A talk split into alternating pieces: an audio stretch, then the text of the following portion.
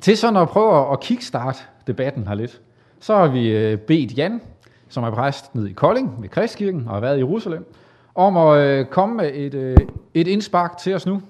Øhm, uden at kende alle oplevelserne på forhånd, så bare øh, giv os et eller andet nu, der sætter skub i en samtale. Så du får ordet først. Tak. Jeg var også i Jaffo, skal jeg så sige. Jerusalem fem år, Jaffo i fem år. Og har nu været i Kolding i halvandet år. Så er det jo godt at komme på MF og se, at her er der også fornyelse. Altså, jeg, og jeg tænker ikke først og fremmest på elevatoren, jeg tænker faktisk på fodboldmålene derude. Det må jeg sige, det er noget, jeg havde kæmpet for i lang tid. Og, og det, jeg synes, det er utroligt, det kan lade sig gøre på MF, at man kunne få det igennem. Det, øh, det kunne jeg ikke i min tid. Øhm, ja, på min Facebook den anden dag, der fik jeg følgende melding fra en konfirmandforælder. Tusind tak for en festlig, forrygende og fræk konfirmation. Festlig, fordi sangvalget og musikken bare gjorde det til en helt støbt og dejlig oplevelse. Dejligt, at det var så befriende og anderledes. Forrygende, fordi din prædiken var både tankevækkende og inspirerende. Var vild med dine betragtninger og lidt sjove vinkler på begrebet befrielse og frihed. Fræk, fordi du undlod trosbekendelsen, trods det, at den var med i programmet.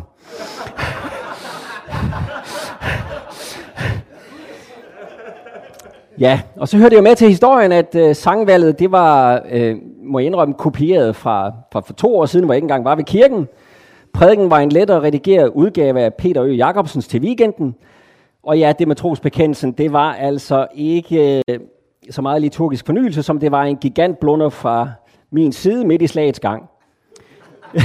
Konfirmation uden trosbekendelse, det er næsten som barnedåb uden barn, men øh, også kun næsten. Ja, men det var ikke så skidt, at det ikke var godt for noget. For hun fortsatte faktisk på øh, Facebook, denne dame. Og så kan jeg jo fortælle, at vi fremsagde trosbekendelsen i det flotteste solskin ude på terrassen, før vi gik til bords. det var jo lidt ærgerligt, når nu Ditte kunne den uden af, at hun så ikke fik lov at brillere. Så det gjorde hun. Hun førte an, og så kom det på plads.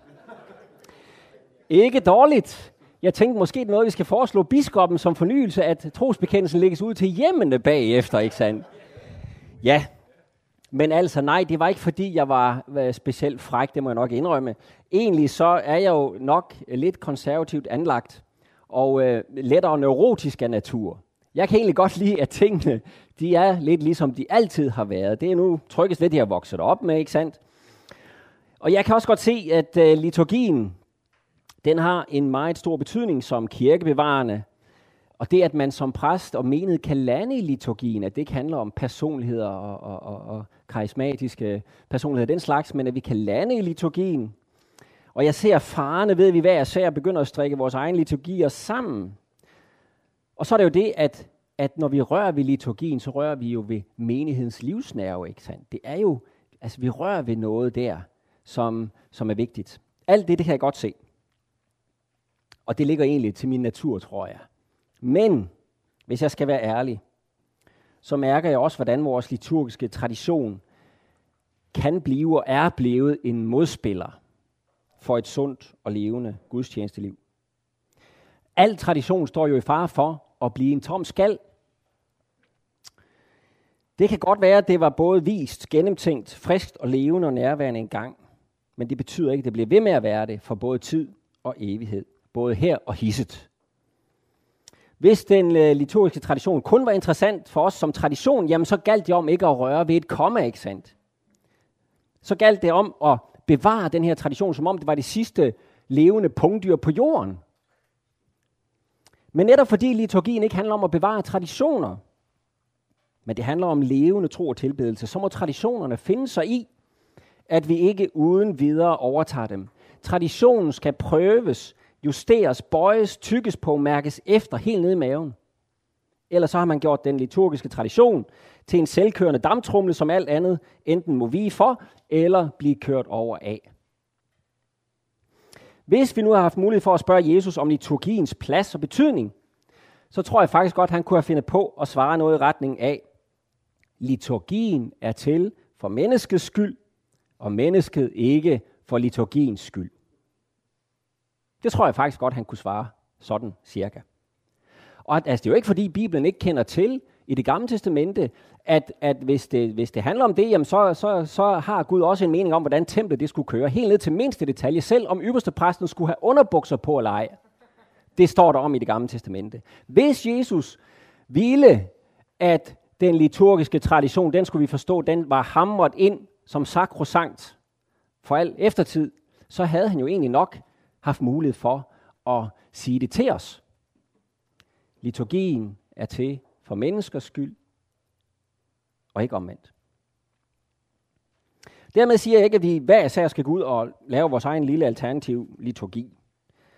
Og det er klart, det er jo noget med vores arv at gøre, det har noget med fællesskab at gøre, have et fælles sprog osv. Vi står i en tradition, så vi skal forholde os til alt det der. Men der er en balance. Og jeg er ikke meget for det, men jeg vil alligevel citere Henrik Højlund her. Han siger, det bliver overmod på egne vegne, hvis vi hver især mener, at vi kan lave vores egen helt unikke, personlige og geniale liturgi. Det bliver overmod på traditionens vegne, hvis vi bare lader den overleverede tradition stå, som om den var brændt ind i stentavler ved Guds egen finger. Liturgi er kommunikation. Og derfor er det underlagt kommunikationens regler. Og det er derfor, vi ikke længere snakker latin eller græsk for den sags skyld, som fædrene gjorde det. Vi har et, kon- et konstant ansvar for at overveje, hvad det er, vi ønsker at kommunikere. Hvordan det høres og opleves i vores tid og i vores del af verden. Og vi har også et ansvar for selv at forstå, hvad det er, vi gør, og hvorfor vi gør det. Og der er et punkt, hvor vi ikke bare skal insistere på bestemte former, fordi det engang gav mening, eller fordi teologerne ved, at det giver mening, hvis ikke det længere kommunikerer den virkelighed, vi forsøger at formidle. Og her er der faktisk et interessant lille et intertestamentarisk eksempel, som, øh, som jeg har lagt mærke til, nok fordi jeg har været jo i Israel i mange år. Men det er jo lidt interessant, i det gamle testamente, der får Israel et påbud om, at de skal holde påskemåltid med kjortlen bundet om lænderne og sandaler på fødderne og stav i hånden i al hast. Og sådan skal de holde påskemåltid i generationerne efter. Men på Jesu tid holdt man ikke påskemåltid på den måde. På Jesu tid, så holdt man påskemåltid liggende oven i købet. Og ikke i al hast, kan jeg i hvert fald godt sige, for det tog lang tid. Og så, øh, så reklinerede man simpelthen, som det hedder, på romersk vis. Sikke en uskik. Det var da ubibelsk. Eller var det en uskik? Jesus holdt da i hvert fald påskemåltid liggende, forstår vi af den græske tekst. Og sagen er jo den, at på Jesu tid, så ville det at holde påskemåltid stående skabe et kommunikativt problem. Fordi hvem var det, der stod op og spiste på den tid? Jamen det var kun slaver, der stod op og spiste. Frie mænd lå ned, reklinerede, ikke sandt? Og derfor så øh, lå man altså ned, men justerede simpelthen ritualets kropssprog, så det kunne kommunikere klar til samtiden. I stedet for at insistere, at øh, samtiden der bare kan lære fortidens sprog. Kan I se sammenhængen? sammenligningen, dem er jeg da ikke sover endnu. De gamle, de var vise. De var dybt inde i liturgien. Men de var også børn af en anden tid og vise på den. Vi skal ikke først og fremmest være vise på deres tid og givende betingelser, men på vores tid og givende betingelser. Og så er der jo meget snak om de gamle, hvor vise de var. Og jeg vil bare sige, at de gamle var altså ikke altid så vise. De var ikke altid gode til at sætte tingene sammen. Hvis vi kigger vores nuværende liturgi igennem, sådan som vi har den i vores ritualbog, så er der foretaget en del valg, som jeg tænker, de er ikke særlig vise. Vi har bare vendet os til dem. Jeg tror så heller ikke, de er så særlig gamle, mange af de her øh, ting, som jeg kunne tage frem. Et par eksempler. Det er for eksempel efter min mening en liturgisk uskik, at kirkebønden ligger placeret på prædikestolen, eller i hvert fald kan gøre det, som en slags blindtarm til prædikenen. Kirkebønden er et selvstændigt liturgisk led, og det bør bedes for aldret i overensstemmelse med det liturgiske kropssprog i øvrigt. Muligheden for at placere dåben lige plask midt i ordets afdeling er også en, en, øh, en blindgyde. Når man placerer dåben der lige efter læsningerne, ikke sandt, så kommer trosbekendelsen eller dåben. Og så bagefter så har vi øh, evangelietekst og prædiken, ikke sandt? Men hvad laver dåben, da det er lige midt i ordets afdeling? Det lander lige midt i noget, der var tænkt som en enhed, og deler det i to. Så er der indgangsbøn og udgangsbøn. Det er jo særlige danske tilføjelser til liturgien, som for det første æder sig ind på indlednings- og afslutningskollektens gebet, og for, på det andet, for, for det andet med deres ordlyd og fokus reducerer gudstjenesten til at være ordets tjeneste. Ikke sandt? Fordi det handler om, hvad vi skal høre, og så videre.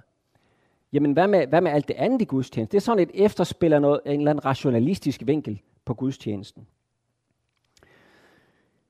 Placering af bekendtgørelse for prædikestolen efter prædiken.